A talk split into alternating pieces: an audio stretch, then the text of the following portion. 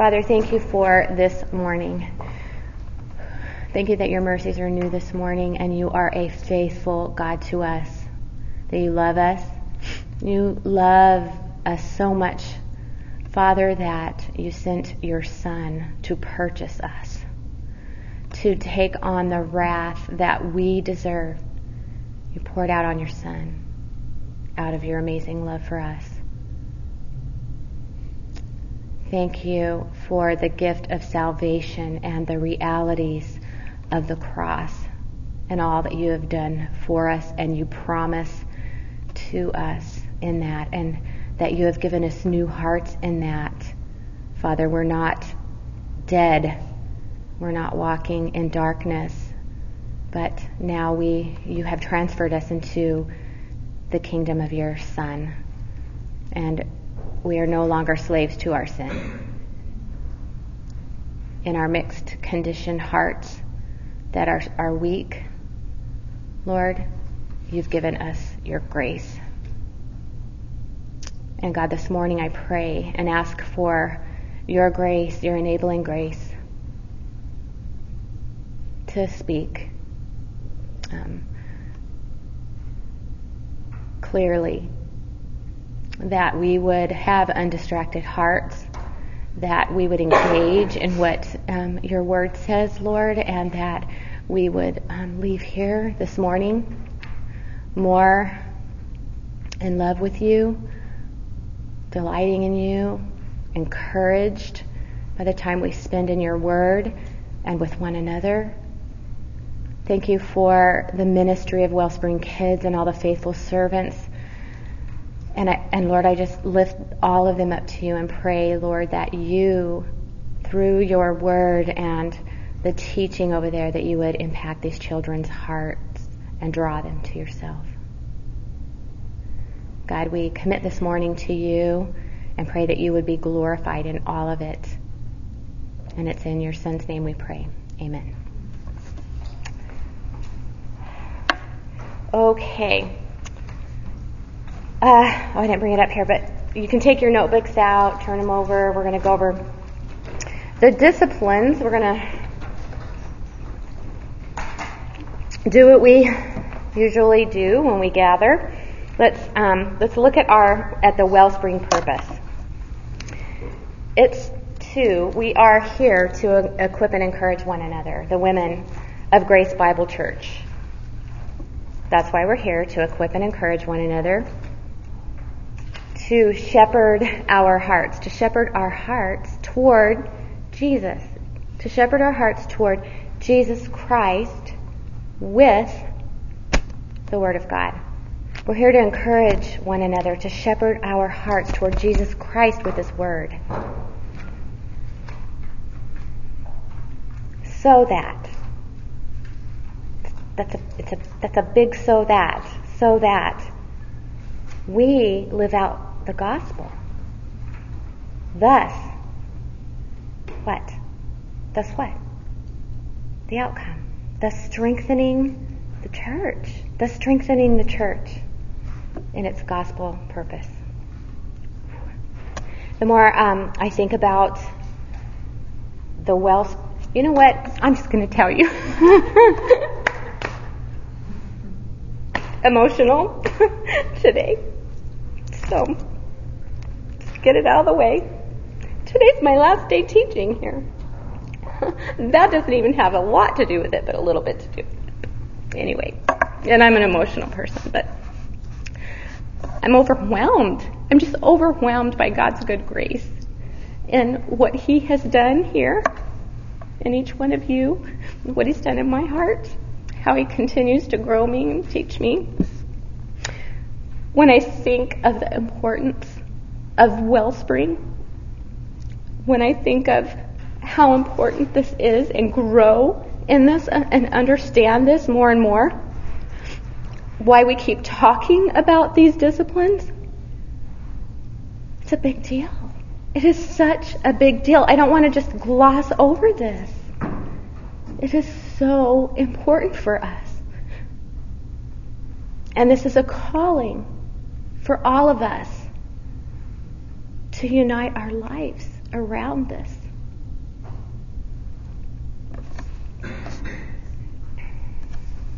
And, and I hope and pray that um, these disciplines, they're beginning to just take root in your lives.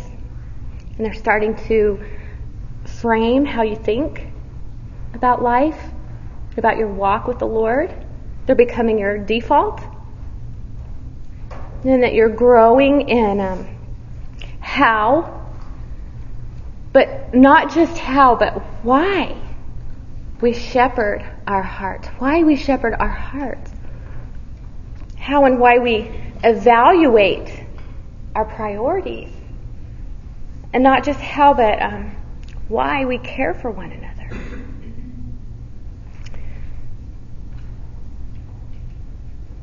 In being effective ministers of the amazing gospel of Jesus. Hopefully by now you're convinced that we must always start with discipline one. Always. Thank you. I knew I would need, I have like a pocket full. Let's look at that. We shepherd our hearts toward God through the Word of God. And particularly the gospel. Our walk with Christ always, always comes back to our heart and His Word, our heart and God's Word, because that's where God reveals Himself to us. Most clearly, it's what He's given us. It's such a gift. It's a gift. This Word of God is vital and it's a gift to us. And if you are in Christ, you're not who you once were. You're not who you once were. You were lost, dead, hopeless. You couldn't shepherd your heart. Couldn't. You didn't want to and you couldn't, but because we're changed by Christ, we're redeemed, He's given us new hearts. And He's given us new desires. And because our hearts are still in that mixed condition, it is so necessary. It's necessary to um, to bring, to lead, drag, sometimes, right? To shepherd our hearts to meet with Him in His Word. And it's our responsibility and it's our privilege. It's our privilege to feed our new hearts with His Word, in particular the gospel, with the realities of who He is, what Christ has done for us, and what He's doing, and all of the promises that He's given to us. And that strengthens our weak hearts. Strengthens our weak hearts as we meet with Him, as we commune with Him in His Word. And this is an ongoing process. It's ongoing. It's a lifelong process. And it takes discipline. It just does. It just takes, it takes discipline. There will never be a time in this lifetime that we won't need to do this. There's, it's not gonna, we're never gonna reach the end in this lifetime, but there will be a day, there will be a day we'll be with him in glorification, and we won't battle this anymore. It'll be over. But until then, we keep pursuing him in his word. We keep pursuing him in his word. This is this is our act of worship to our Savior. So, what's driving us to go to his word? What's driving us to go to God's word? It's just a time to evaluate. Is it is it to check off our Bible reading plan? Or because you know someone's going to ask you? Because you feel guilty? All of those things I can say that happens to me. And if you're weak in this, ask for God's help. Ask for His help to, to drive you there. We go there because we want to see Jesus. We go there because we want to see Jesus and savor Him so that we might treasure Him more and more, so that we might value Him above anything else, above anyone else. And hopefully we're growing in our understanding of God's heart for the household. That's discipline two, and the, and the significance of our role and priorities in our homes and the impact we make there. It's discipline two. She ministers to those in her household with her heart for God and the gospel. And as we grow in our affection our love for Jesus and our Savior, as we treasure Him more and more, what's going to flow? What will flow? Our affection. Our affection for Him. As it grows, there will be this, um, this aroma. There will be this aroma of Christ and His, and His gospel, and the gospel's work in our lives. It'll flow from our hearts treasuring Him above anything else. We make an impact. We've said this over and over, but we make an impact in our home right now today. We're impacting the people that we live with and those who enter into our homes, those we spend the most time with. You're influencing them all of the time. Isn't that a sober thought? It's a sober thought to me. But please be encouraged that this too is a process. This is a process that God and and um, God gives you the grace to do what He's called you to. But again, it doesn't just happen because you want it to. I think we would all agree we want it to. We want this to happen. It doesn't work that way. This too takes discipline. It takes being purposeful with our um, prone to wander, mixed condition hearts. We have the privilege to impact those we live with and those that come into our homes with the most amazing love of Christ. To impact those by displaying Christ likeness and humility, and to um, and your pursuit of making Him your greatest treasure by living out and displaying your transformed life as we labor for transformation of life in others. And if you're being faithful to shepherd your heart with God's word and you're being faithful in your homes as, as, as you grow, as you grow in living out the gospel there, then, you know what, we'll be um, significant instruments in his hands. Think about that. A significant instrument in, in whose hand?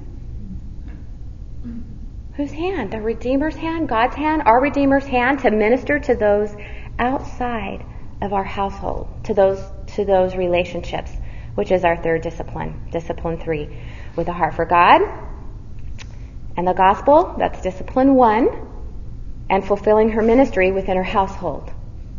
Discipline two, she steps into the church to shepherd others toward God and the gospel. And we just have to keep saying we never move past this, um, we never, or we never move past, and we never neglect, and we never graduate from discipline one or from discipline two, there's a significant order to these disciplines as they happen simultaneously. Gospel centered ministry always flows from. Gospel centered ministry always flows from a heart nourished with a steady diet of the gospel. Do you see? There's so much at stake. Our hearts, our homes, the church. The good news of the gospel being proclaimed to the ends of the earth. So as you minister to others, you know, maybe it's your, your daughter or to a friend who is weak and you think, you know what, I don't even know where to start. I, I got nothing. This is where you start. Right here. We go back to this. This is where you start. You start with your own heart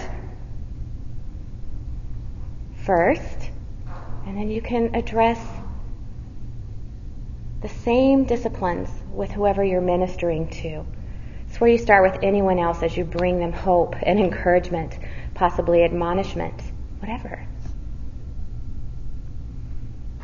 It's my prayer that um, these disciplines are becoming more and more a part of your thinking. Um, you're praying, more of how um, and why you minister to others in your home and outside of your home.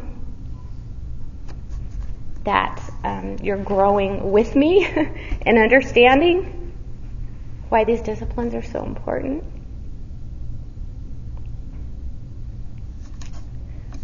Because as a disciple of Christ, your life, your life, all of your life is ministry. So we want to labor to make every act of service, um, every word, every deed, every thought flow out of what God has done for us in the gospel and what He's doing in our lives so that we give off that aroma of Christ. I have so far to go. I have so, I have so far to go. But we can unite. We can unite to encourage one another in this, right? Yes? so let's do that. All right. Turn, you did turn to um, 1 Thessalonians chapter 2, and we are going to pick up where we left off last week in identifying six gospel centered truths for ministry. Um, on your outline, it starts with the third one, but um, last week we gave you the first two. But let's start off by reading the passage, starting in verse 1. He says, Paul says, For you yourselves know, brethren, that our coming to you was not in vain, but after we had already suffered and been mistreated in Philippi, as you know, we had the boldness in our God to speak to you the gospel of God amid much opposition. For our exhortation does not come from error or impurity or by way of deceit, but just as we have been approved by God to be entrusted with the gospel, so we speak. Not as pleasing men, but God who examines our hearts. For we never came with flattering speech, as you know, nor with a pretext for greed, God is witness nor do we seek glory from men, either from you or from others, even though as apostles of Christ we might have asserted our authority, but we prove to be gentle among you.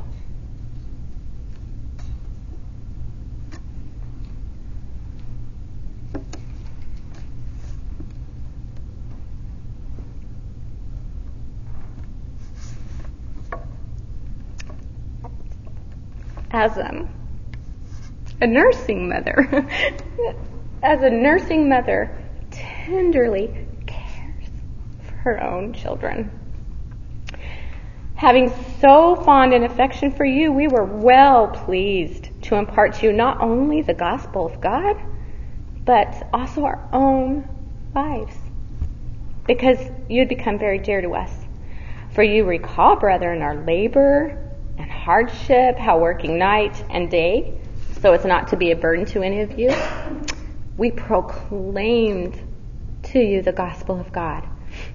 You were witnesses, and so is God, how devoutly and uprightly and blamelessly we behaved toward you believers. Just as you know how we were exhorting and encouraging and imploring each one of you as a father would his own children, so that you would walk in a manner worthy of the God who calls you into his own kingdom and glory. Last week we talked about how ministry must be concerned first and most with engaging people with the gospel, and in doing that, gospel ministry is never vain. It's uh, never hollow. It's not found wanting in purpose, and that gospel ministry re- requires boldness. It requires boldness, not in ourselves, right, but in God even when we're surrounded by opposition. And in order for that boldness in our God to increase, what must we do? Say it. yeah, we shepherd our hearts with His Word, with the gospel to be near our God. It's going to increase. This is, if it's going to increase, this is vital. It's crucial. And we also said that in gospel centered ministry, God Himself is central. He is the origin of our message and the mission, and that we are sent ones of the gospel message, and that God purifies our exhortations, that our gospel centered lives are true words and pure lives and gospel centered motives. And that, you know, He tests us. He tests us to entrust us with the gospel.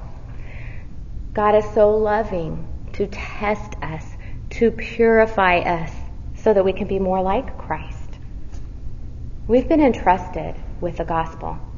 That's why we preach it to our own hearts, first and most, because that's what prepares us to endure God's refining, to be more effective ministers of the gospel. And if He's influencing us if He is influencing us, we can't be silent. We can't be silent. And God is the primary audience, not men. And He drops our mask in ministry, meaning when the gospel's controlling us, our motives will be genuine, not for selfish gain, but for others' benefit. And the gospel being powerful inside us makes us use our authority in a gospel centered, humble, kingdom kind of way. And our greatest example is Jesus. He took on the form of a slave. And now our third uh, gospel-centered truth, and that's going to be the first one on your outline this morning, is uh, in verse 7.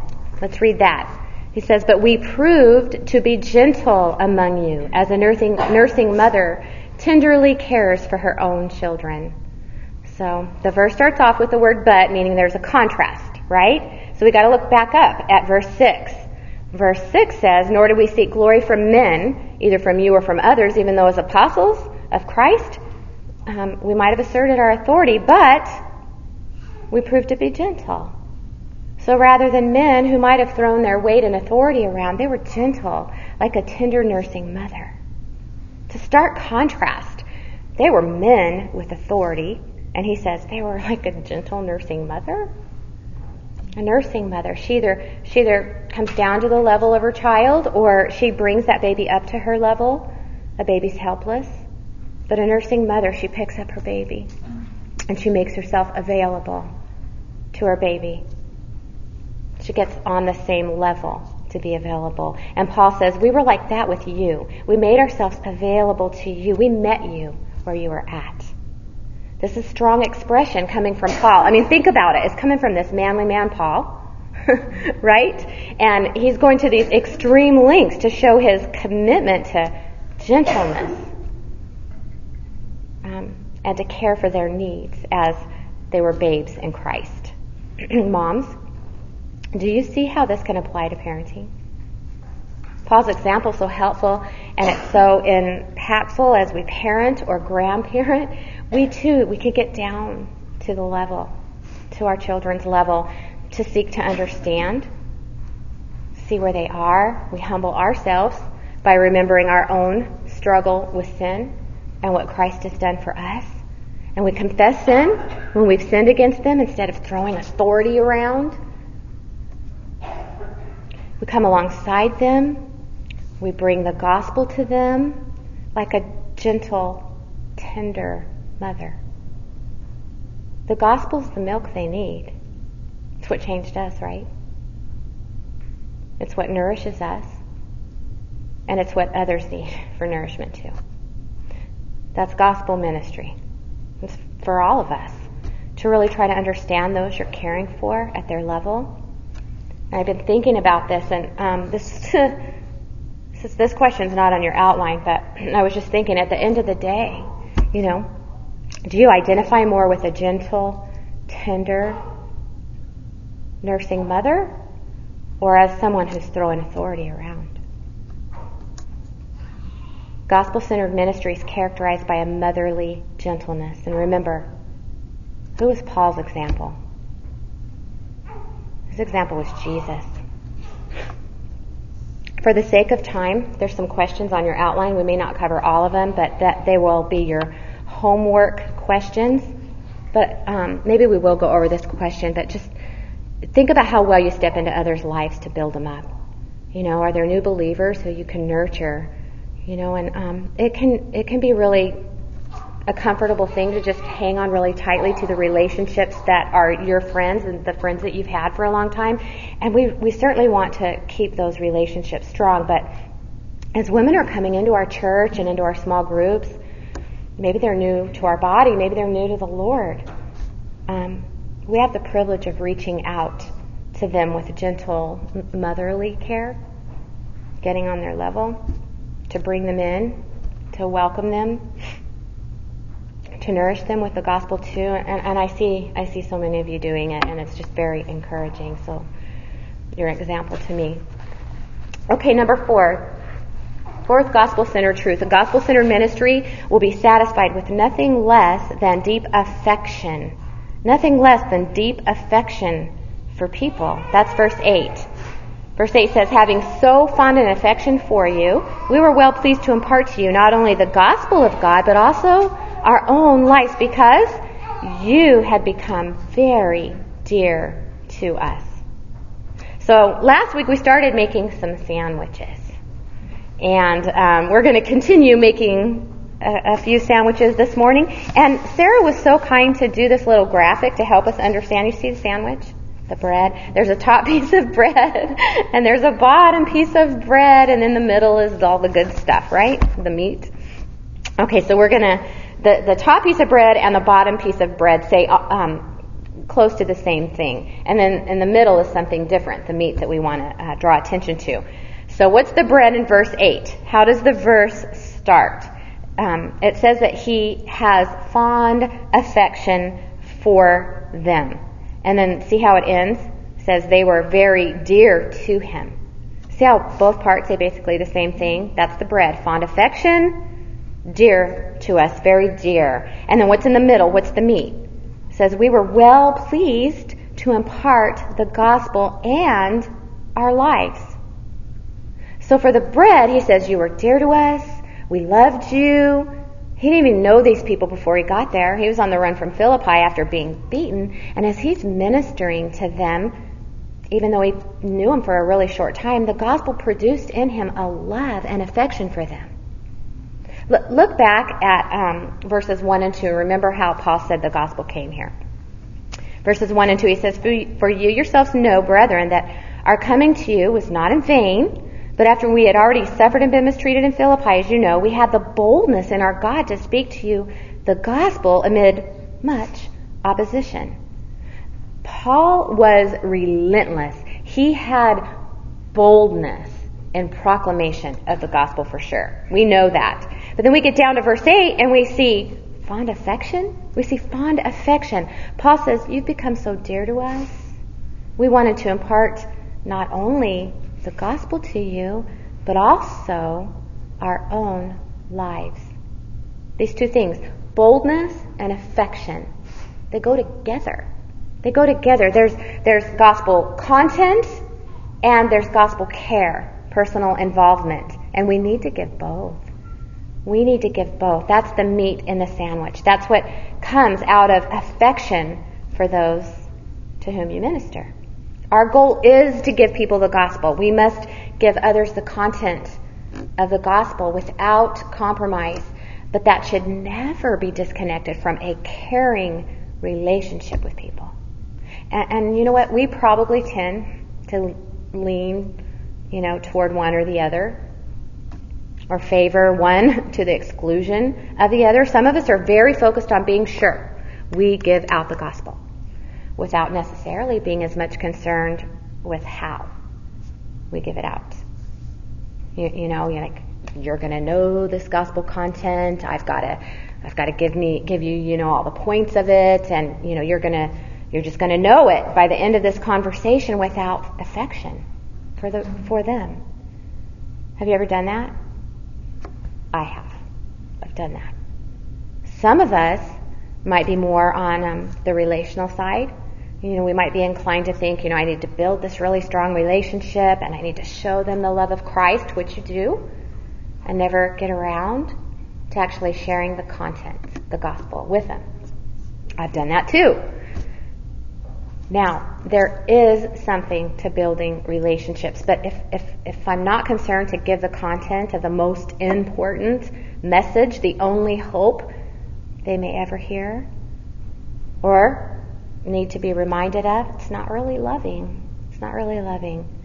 That's not what Paul was doing. Um, we need to let our affection, we need to let our affection, our love for our Savior and our love for others, believers and unbelievers, drive and motivate our proclamation. See, it's both. We give the gospel and we give ourselves. We impart our lives. And, and we work to do both of these, to join them, to join them in gospel content and gospel care. They're, they're inseparable. Gospel centered ministry, in a gospel centered ministry, they'd be inseparable. And this is how we minister to one another. We all need gospel content. And we all need care from one another in order to build up the body. Here's another question. How is our effectiveness with the gospel impacted by the level or the absence of affection for others? Is it easier for you to bring the gospel to people you do have an affection for? See, it will be if it's gospel driven affection for them. Because that kind of affection will impact what we say and how we say it. we don't want to sacrifice one for the other. We want to strive to bring them together so that there is no distance between those two, um, so that they happen simultaneously as we care for one another. Okay, our fifth gospel centered truth, number five. A gospel centered ministry keeps the path to the gospel clear. That's verse 9. A gospel centered ministry keeps the path to the gospel clear. He says, For you recall, brethren, our labor and hardship, how working night and day, so as not to be a burden to any of you, we proclaim to you the gospel of God. Now, his main point here is we proclaim to you the gospel of God, but then he says, remember that there was labor and hardship, and we worked night and day. Why? He says he didn't want to be a burden. He didn't want to be a burden to them, and he's probably talking about a financial burden. Um, as a frontier missionary, Paul's the first Christian going into these areas with the gospel. And most of the time in those settings, Paul's practice was not to take any money from the new believers until they were more established and um, the church was formed. And then, um, if they wanted to give to him, he'd usually accept those gifts then. But at this point in Thessalonica, he didn't accept any financial assistance because he didn't want any obstacles to the gospel. He wanted a clear path for bringing the gospel to them, and to do that, well, they had to. They had a lot of labor and they had a lot of hardship. In fact, they worked night and day. He says they worked night and day. Why not day and night? It's possible, most likely, um, they would begin working either really early in the morning or halfway through the night, working into part of the day in order to have the rest of the day to minister the gospel. They probably didn't sleep very much, but they did that to keep a clear path. He didn't want them to feel a burden. And there are times when we're ministering to others when we need to make sacrifices in order to make a clear path for the gospel. Ministry requires sacrifice. Here's a question for you. One way we could apply this. Can you rec- recall how an older, wiser believer personally made sacrifices so you could keep growing in the gospel? For whom will you seek to do the same? Maybe you don't even know or you can't remember how others made sacrifices so you could grow in the gospel. For some of you, you know, you know it's um, maybe your parents. You know there were sacrifices made um, in order for you to know the Lord or to grow in the gospel. But for us, for all of us, you know, think back to those who maybe made that kind of sacrifice for you. And then think about the second question for whom will you do the same? And start to pray um, that you would be the older, wiser Christian woman who can come alongside another woman who is younger in her faith. Pray for wisdom to see how you can remove any obstacle that would hinder her growth and then do what you need to do. And again, it's evident that I see so many of you doing this. It's a privilege to see um, just His grace working in you as you are intentional in ministry. Okay, the last gospel centered truth, number six. A gospel centered ministry's primary goal is transformation of life that is worthy of God. A gospel centered ministry's primary goal is transformation of life that is worthy of God. And that takes us to our last sandwich.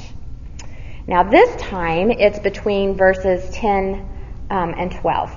Verse 10 is the top piece of bread, and verse 12 is the bottom piece, and, and they're similar. Verse 11 is the meat, it's what's in the middle.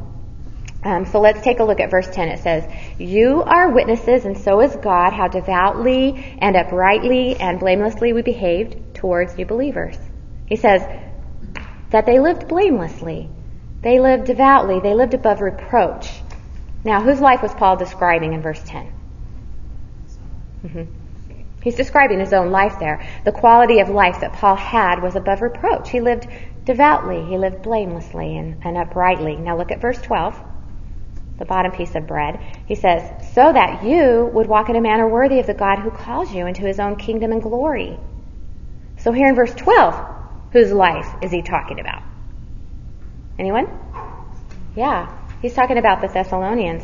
Um, so now, um, he's not talking about his own there. So now in verse 10, we have the messengers, the sent ones. They have transformed lives. And then, in, and in verse 12, the ones they were ministering to who believed, they must have transformed lives. See that?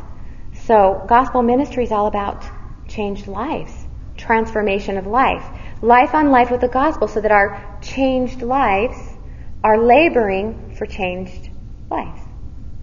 It has to be that way. It's not gospel centered ministry if it's not interested in transformation of life. So there are your two pieces of bread. Okay? And then um, let's look at verse 11. He says, We were exhorting and encouraging and imploring each one of you as a father would his own children. So he had a fatherly pursuit. That's what Paul sandwiched in between transformation of life. He says, We had a fatherly pursuit of your changed life of your transformation of life. So the primary goal of gospel ministry is what? Changed lives. And the way Paul describes the way he pursued, the way he labored for their changed lives, is by comparing himself to a father after his own children. In verse 11, he says, Each one of you. He's, in, he's emphasizing individuals here. As Paul thinks back on his ministry, he remembers that he had spent time with each one of them, like a father spends time with each one of his kids.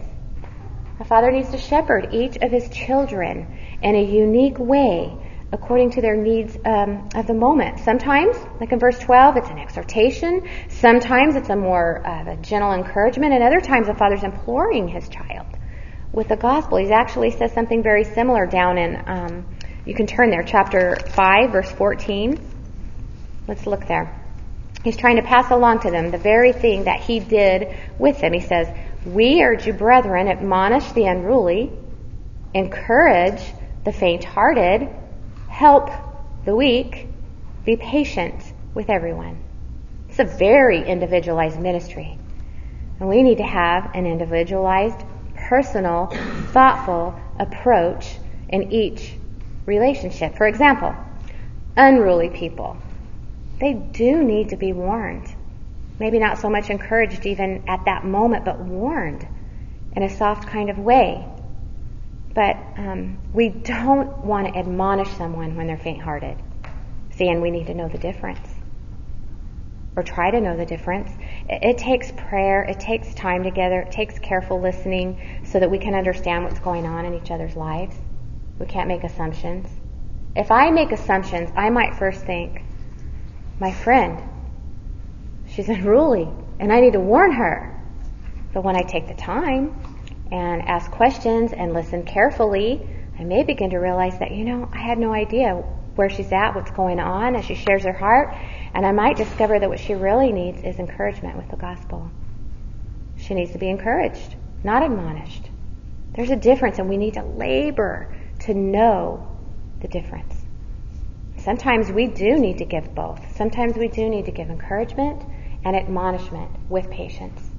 I know for me, my first response isn't always a thankful heart for the help someone's offering me, but as they encourage me and remind me of biblical truths in the gospel, by His grace, my heart may soften.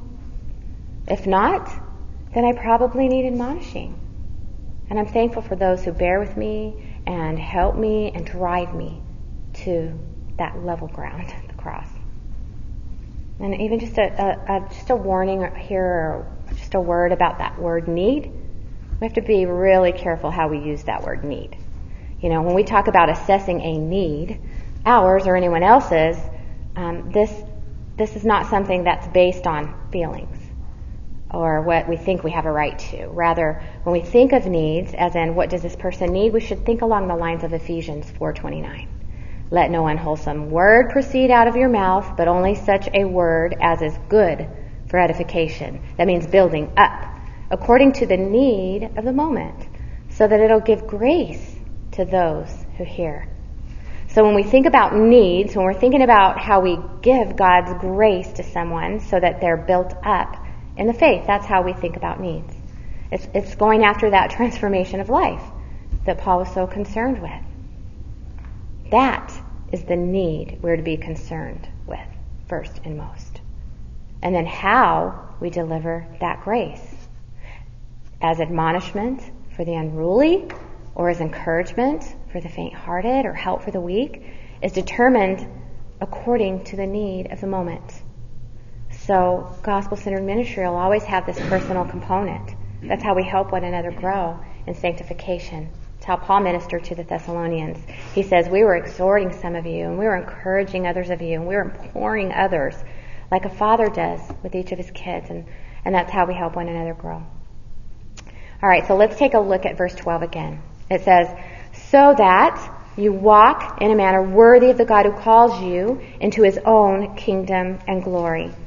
Now we're going to come back and we're going to finish with this with this verse. Um, but for now, look at this. What does God do? What, what is God doing in this passage? It says He calls you, and He's not emphasizing here um, when God called you in the past tense, your conversion. God calls you is in the present tense. It means He's continually calling you to His own kingdom. It's true, God already transferred us from the domain of darkness into the kingdom of His Son. Um, and now He's continually calling us into greater and greater knowledge, realization of Him and His kingdom reign in our lives. It's like, you know, when you're walking with you moms especially, or you remember back when you're walking with the little ones and their little legs are really, really tiny and they can't keep up and they're um, they want to stop and they want to look at things and they get easily distracted and they get tired. And you start saying, come on. You might take their little shoulders, turn them around, or say, come on. Come on, honey, let's go. And, you know, that's kind of what God is doing. It, it is what He's doing. He's tenderly calling us as a father. He's saying, come on. You need to see more you need to know more. You need to experience more of my own kingdom reign in your life. What an amazing God. He's walking with us. He's continually calling us. And He's not done with us. We must still be called into greater and greater alignment with His will. And he won't stop until he's done. That's how great our God is. Isn't that comforting? Isn't that comforting? All right, so how do we conclude this? What's the bigger picture of gospel centered ministry? If we had to sum it all up, what would we say? Okay, here it is. It's this inseparable combination in a gospel centered ministry. Number one, it's proclamation. And then number two, down below on your outline, it's demonstration. Proclamation and demonstration, number two. If we're going to have a gospel centered ministry, we've got to be all about the proclamation of the gospel. We have to be. Paul was all about that. And you see, um, you see the references there on your outline under number one. Um, look at, cha- or, I mean, I'm just going to read these off really quickly, but chapter 1 verse 5, he says, Our gospel came to you in word, in verse 6, he talked about how they received the word. In verse 8, he points out how the word of the Lord has sounded forth. In chapter 2, verse 2, he says, We speak the gospel. In verse 4, so we speak. He also stated negatively in, in chapter 5, he said, or in verse 5, he said, We didn't come to you with flattery speech, we had gospel speech. And in verse 8, he says, We imparted to you not only the gospel, but also our lives. And then in verse 9 he says, we proclaimed the gospel. Paul is very much about the proclamation of the gospel. gospel centered ministry is going to make believers open their mouths and actually proclaim Jesus Christ and Him crucified. And a gospel centered ministry is not going to stop there.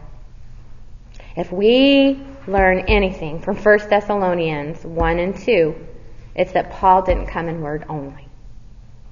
And we have to join the word being proclaimed with the word being lived out, demonstrated. That's the second point. Paul equally emphasized life on life ministry. His gospel ministry was all about one life engaging with another life. You see it in, in uh, back up in chapter 1, verse 5. You know what kind of men we proved to be among you.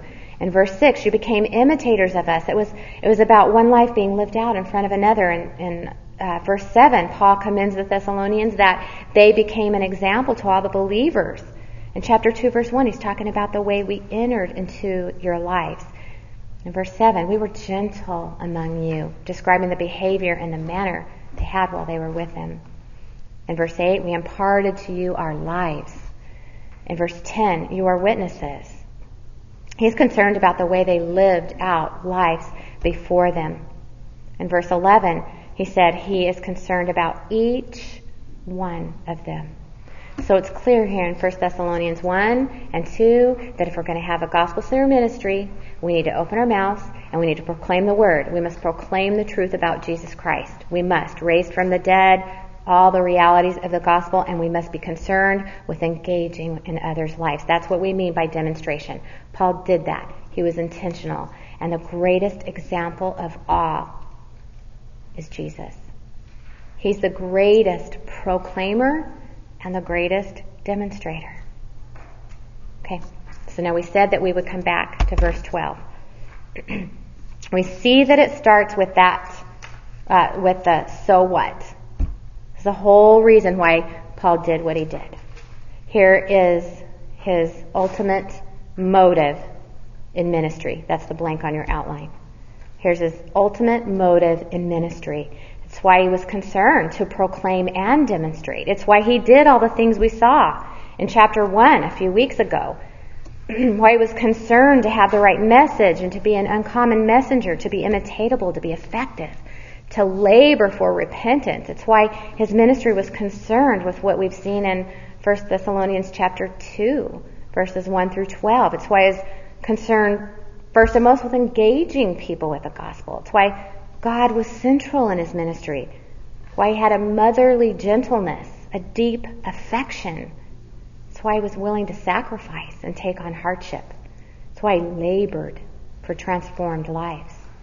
Why did he do what he did? What was his ultimate motive in ministry?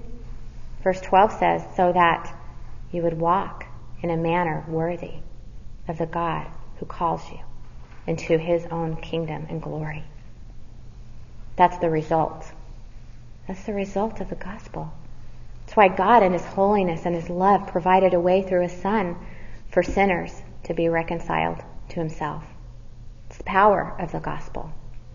It's trans, it transforms God haters into those who walk worthy of Him. And we participate. We participate in God's gospel transformation in our lives by shepherding our hearts with the gospel, with God's word, so that we can be a servant, actually a slave of that gospel in our homes, in our church, in the world, there's so much at stake. Let's pray. Father, thank you again for your word, and I pray that we would be um, concerned, Lord, to open our mouths, to share the good news of the gospel with one another and with those who don't know you, that we would do it gently, tenderly, that we would care for one another and, and seek to understand where one another, where we're at, so we can best encourage and display and speak um, gospel truths to one another. Lord, I pray that we, you would help us grow in deep affection for one another, being willing to sacrifice, take on hardship, labor for one another. labor for transformed lives. Lord, and we want to do all of this so that you would be glorified and your church would be strengthened. It's in your son's name we pray. Amen.